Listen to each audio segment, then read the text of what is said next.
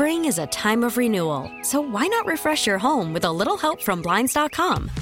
We make getting custom window treatments a minor project with major impact. Choose from premium blinds, shades, and shutters. We even have options for your patio, too. Blinds.com invented a better way to shop for custom window treatments. There's no pushy salespeople in your home or inflated showroom prices.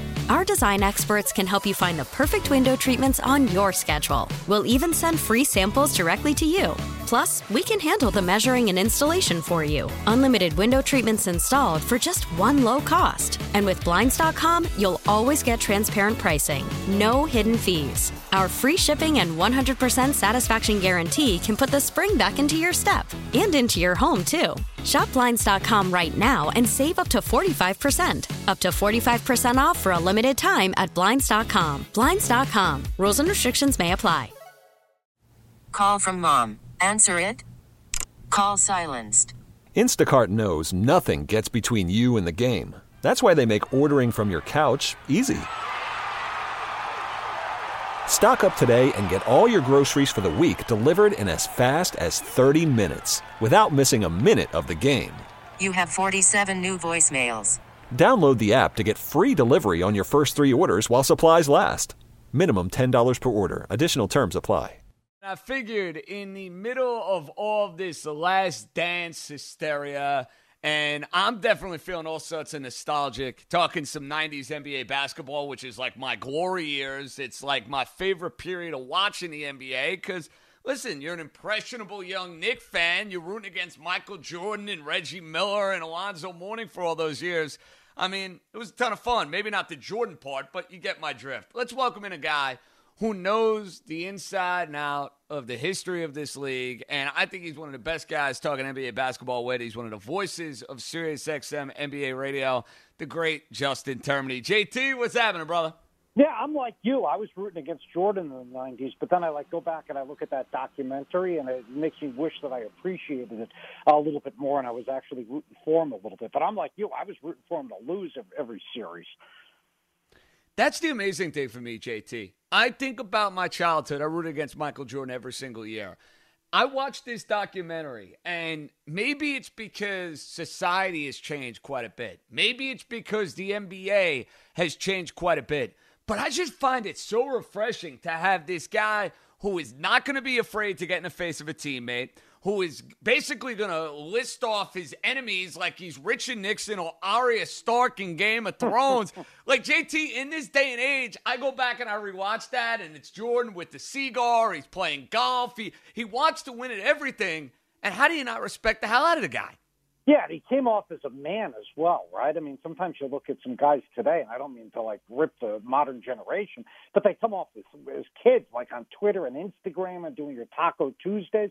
Like he dressed up in a in a suit to go to every single game. He acted like he was an adult, and then he went out there and he tried to to, to, to slit your throat basically and, and win at all costs. And he held his teammates accountable, and it wasn't this passive aggressive stuff. So I, I miss it desperately, and you know, I'm I'm glad in retrospect now that he won these six titles because it it helps the argument that he's the greatest of all time, which I didn't want to admit at the time. But if you're going to put him up against LeBron and some of these modern day players, I want him to be better than those guys.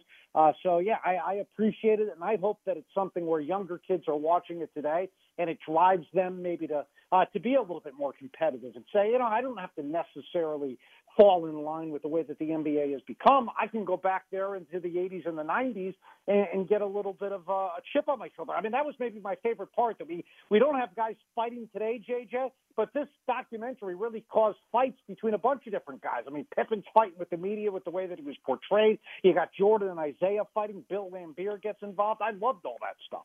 Uh, amen. Thousand percent. Let me ask you a simple question. In all your years of watching Michael Jordan, when was the moment for you, JT, where you jaw dropped? You're like, holy smokes, this guy is not just a great player. He's not just an all star player. He's got a chance to be one of the best to ever do it. Do you remember when you came to that realization? Yeah, I mean, well, I mean, you look at what he did in the '93 finals when he overcame the Suns, and I think that was the best opponent. He's averaged over 40 points per game, despite being fatigued at the end of the three-year run. And he's going up against Barkley, who I think was the best player that he actually faced after he started winning championships. Like I think he was better than Magic in '91 and Clyde Drexler in '92, Stockton and Malone in '97 and '98. So like that's when. But then you look at what you saw in '98, right when he closes it down. Think about retiring JJ after arguably the greatest sequence in NBA history. You're down by three with 41 seconds left. You make a very difficult layup, which you saw last night in the documentary. Then you go back down to the other end. And I know Karl Malone had a, uh, you know, the, the propensity to choke in big moments, but he's still the second leading scorer in NBA history. He's got two MVPs, and you strip the ball from him. Then you go back down the other end and you knock down the shot. Think about that sequence. He, you know, he's at what, what age is he? 35 years of, of age. Uh, he wins the MVP that year. He has one of the top five defensive plays in NBA history, and like 20 seconds later, he's got arguably one of the top five shots in NBA history. So that should have solidified it if you didn't think at any point prior to that that he was the best of all time. We're obviously going to agree that the last year of each three-peat was when the Bulls were the most vulnerable. The Knicks Eastern Conference Final, the final you mentioned against Barkley and the Suns, and then you look at 97 98 Indiana pushing them to the brink and that jump ball, which obviously changed the fortunes of that game, and Kerr knocking down the outside shot. And then, of course, the game six in Utah. But JT, why Phoenix over Utah? Like, I look at that home court advantage Utah would have had in a game seven. The fact that Scottie Pippen would have been all sorts of hobbled. To me, if there was a year the Bulls were going to get picked off, I would have looked at 97, 98 because you know what? You're getting compromised, Scottie Pippen. I don't care if Michael Jordan's putting on the Superman cape. That to me was the time the Bulls could have gotten knocked off. Well, I agree. They might not have been healthy in that game seven or with with Pippen, so that could have been concerning. I'm talking about the best opponent they faced, and I think the best opponent was Phoenix. And don't forget, Phoenix would have had home court there in that game seven as well if Paxson didn't knock down that shot. So it was vital that Paxson knocks down that shot. Or the next night, you're going back there with home court uh, for Phoenix, and I just felt Barkley was at his apex, right? I mean, in '93, because he was in shape. The problem for Barkley is he was just never in shape, right? And then in '93, he had played in the Olympics the prior year, so while it tired out Jordan and Pippen playing in the Olympics. It actually helped Barkley because it, you know it had him organized over the summer instead of him you know guzzling down uh, chili dogs. So he was in shape. Uh, and like he was so good that year that uh, that nobody even said like, all right, well, Jordan's in his prime and Barkley won the MVP. Like nobody argued with it. That's how good he was. And Kevin Johnson was great that year, although he, you know, he didn't show up in those first two games and Phoenix fell behind two nothing. If Johnson did anything, they win there. Dan Majerle was a really good defensive player. Ainge was a savvy veteran, even though he made the mistake at the end where he uh, he leaves Paxson open and he doubles down on Horace Grant. I just felt that was their best team. We got the great Justin Termine, Sirius XM NBA Radio. JT, better team overall. The first Jordan three-peat, the second Jordan three-peat. That, that that's difficult just because I think that you know obviously he was at his athletic apex. I think for the first three peat and the second three peat, it was more of just having the uh, the the know how uh, to to do things and the confidence in that respect. I'll say the second one just because uh, I I think if you go like four or five deep on that roster, uh, behind Pippen and Jordan. You obviously have Rodman, but then I think you got Kukoc, you got Ron Harper defensively. So I think they were a little bit deeper with that second three-peat. What do you, what do you think? Do you think it's the first one or the second one? You know, it's a great question because I would take Horace Grant with the Bulls over Rodman with the Bulls. Now, I'm not talking the duration of their careers. If you're talking Rodman with the bad boy Pistons, entirely different player. I thought Horace Grant gave a little bit more offense, but I'm with you because of the overall depth. Kerr really hit some big shots for that team. We saw that in the documentary in the Indiana series. I mean, three point percentage was off the charts. And Kukoc was a big leg up, and so was Ron Harper. I mean, I I look at the overall roster, and I would probably say advantage second three-peat. And the amazing thing is, JT, even though Michael maybe wasn't the athlete that he was, you know, in 91, 92, 93, look at the numbers, they're still just as good. Yeah, yeah, no, I, I agree with you. And then again, like I said, the final couple of plays there of, of that uh, of that uh, series against Utah, where he knocks down the shot, he makes the defensive play. So obviously, he wasn't struggling there at all. And I think the league was weaker at that time as well, right? Because you you got the influx of the uh, you know the additional teams coming in via expansion, so that helped their win total get bloated a little bit as well. And while I think Jordan's the greatest player of all time, I think it's a fallacy to say that that was the best team of all time, even though they're rocking up to 72 wins, followed by the 69 wins. I still think you got the 80s Lakers and Celtics that are better, maybe even the 83 Sixers, just because the depth on those teams, because the league was a little bit smaller, so you had Hall of Famers coming off the bench. You didn't have that for the Bulls in the 90s. Okay, JT, this is the ultimate hypothetical, and I've wondered this quite a bit. And I know anytime I do national radio, I get all sorts of heat from people in Houston because I do believe if Michael Jordan does not retire the first time, they keep winning. I mean, I'm not going to bet against the guy. He was that dominant. He was that good. He was that driven. So I guess this is twofold, JT. Jordan doesn't retire. Do they win those two titles that Akeem and the Rockets got? And number two, if Jordan and the whole gang come back for the lockout shortened season, how many more titles are we looking at from a Chicago standpoint? I think they win one more. All right, so I'll I'll give you the one in 1999 because you're going to tell me the Knicks is the eighth seed are going to come out of the Eastern Conference and finally beat the Bulls. No, that's not going to happen. And then you got San Antonio, who while good, right, and they were a very good defensive team that year. I mean, Tim Duncan's in his second year, so you're going to take Tim Duncan, as great as he is, one of the top ten players in the history of the sport, in his second year against that Chicago team. And I know Jordan missed significant time there. Uh, would have missed significant time because he cut himself on a cigar cutter. He got Pippen, who's dealing with the back issues. Uh, but I'm still not betting against them. So I would have given them the title in 99. Then I don't think they're, they're beating the Lakers after that in 2000, 2001, 2002. And one of the reasons is you look at all the centers that the Bulls faced in the NBA finals. Now, again, they faced Ewing on their way to the finals, but once they got to the finals, they never faced a, a big time center.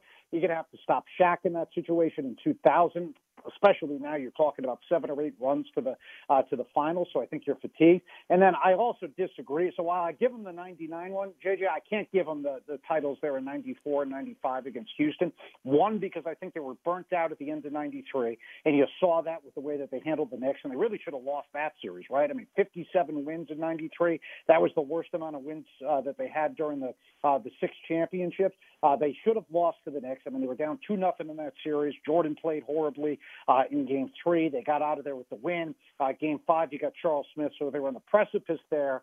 Uh, and then they just matched up poorly against Houston because again they're trying to stop Akeem Olajuwon, and I just think it was a bad matchup.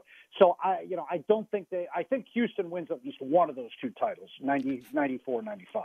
Fascinating. I'm glad you brought up the Knicks because as great a time as that was, JT, and listen, compared to what they've dealt with over the last 20 years, I'll take that sort of pain and anguish because every year, come April, come May, and in many years, June, the Knicks were playing. They were alive and well. There was a buzz. There was good feelings around Madison Square Garden. Do you look at the 92 93 team? as the team that was the best in the Patrick Ewing era. I mean, that team 2 0 up on the Bulls, riding high. The Jordan Atlantic City story, I think, was the worst thing that ever happened to them because it just gave additional fuel to the fire for Michael Jordan to all of a sudden get motivated and come and stick it to you. And that's exactly what they did in the later part of that series. Is it 92 93? Is it 93 94? But I'll give you another one, JT. And I think they would have matched up well with this Bulls team. I don't know if they would have won because you know what? They never beat Michael Jordan. But the 96 97 team, in which you had the PJ Brown, Charlie Ward fight, the whole Knick team comes off the bench. That team played well against Chicago, I remember, throughout the regular season. So any of those three 92 93, 93 94, 96 97, what was Patrick's best team? Yeah, they went to the finals. I mean, twice, right during the '90s, and I still think it was that '93 team that, that was the best team because they really should have won Game Three. Like you mentioned, that uh, the, the worst thing that ever happened to him was Jordan going down to Atlantic City. The media making a big deal about that. Jordan actually came back in Game Three and wasn't any good. I mean, Jordan was he was three of 18 in that game. Uh, and I talked to Jeff Van Gundy a couple of weeks ago, and he points to that game as the one, not the Charles Smith game. He points to that one that, that, that really slipped away. They had the opportunity going up three nothing. Then he gets the 50 plus point games in game four, and then you have the opportunity there with Charles Smith getting blocked a million times or getting fouled from the Knicks' perspective, which really, you know, could have swung it in their direction, put them up 3 2, but they don't end up winning another game in that series. So, yeah, I think that was the best team that they had during that run was that 93 was that 93 version. We got the great Justin Termine, Sirius XM NBA Radio, and you know, JT, it's remarkable to think about those Bulls teams. And we all know Michael Jordan goes off, he plays baseball for a year, scratches the itch, decides to come back. He's bringing back 45 like I do on the craps table when I'm trying to hit a nine. I mean, we're all trying to bring it back like Jordan. But, you know, a lot of people forget about the fact that they lost that series to the Orlando Magic, carrying Horace Grant off the court, Nick Anderson talking smack, saying 45 ain't 23. Isn't it remarkable now to like look at NBA history and that Magic team that had Shaq, that had Penny, that had Dennis Scott, that had Horace Grant, Nick Anderson, really, really good team. You thought in many ways they were about to be the next dynasty of the NBA, and that just goes completely by the wayside. Yeah, we had Pat Williams on a couple of days ago, and Pat Williams the guy that constructed that team, right? And he said, if I were to tell you and put you all the way back in like '95, '94, when you're when you're getting that victory, uh, and said, hey, you're not going to win a championship, right? You you will not win one championship. And he said, I thought you're crazy. Pat Williams thought they were going to win multiple championships because you got Hardaway who comes into the league looking like he's Magic Johnson, right? Is like what a six foot eight point guard. You got Shaq at the, you know, he's already in the NBA Finals two or three years into his career, uh, you know, in '94 and then they, they never or 95 you know they, they never end up uh, they never end up breaking through and Shaq leaves uh, and they made the mistake by like lowballing him when he entered free agency. But yeah I mean you have different teams like that throughout NBA history right? I think we went through it with Oklahoma City as well uh, where you got Durant you got Westbrook you got Harden they go to the finals all within 21 22 you think they're going to win multiple championships. They don't even get back to a finals JT, it's the million dollar question, and everybody's looking for an answer. And listen, I don't have one. You don't necessarily have one, but it seems like with Cuomo and Newsom and a bunch of these governors now on board with the idea of live sports sooner rather than later, it moves us in a direction where there's going to be NBA basketball. Good feel at this point. You think this season picks up again? Yeah, I think that they're just desperate to fit it in. Right now, do I do I necessarily agree with it going so far that it impacts next season as well? So then we have next season compromise? Not necessarily, but I certainly understand it from the perspective of the players who just got 25 uh, percent taken out of their last paycheck, right? Why they would want to do it, I understand it from the owner's perspective. The, the the area where they make their money is postseason basketball. They're not making it, you know, for a regular season game in February or March or January. They're making it with the postseason. They're making it with the NBA Finals and just the impact it would have on the collective bargaining agreement moving forward, and you know, in the ceiling and the revenue, uh, you know, and the salary cap. Uh, you could see why they want to fit it in. So I think they're going to do everything they can to get it fitted in.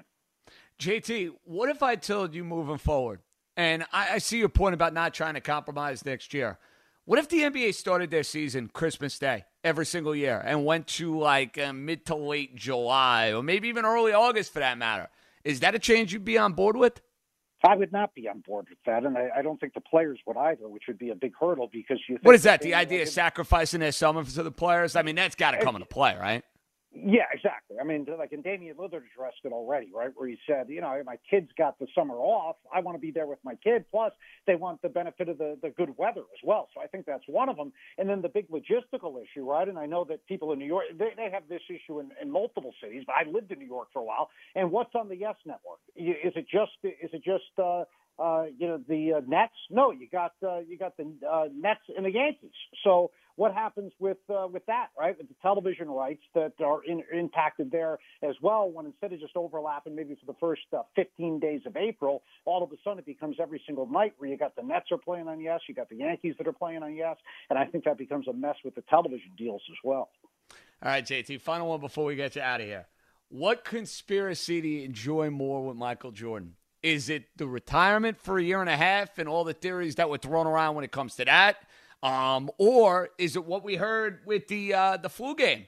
As apparently maybe it was some food poisoning, some bad pizza. So listen, you don't have to tell me you're a believer in either one of these conspiracy theories, but if there's one that maybe catches your interest that much more, what would it be?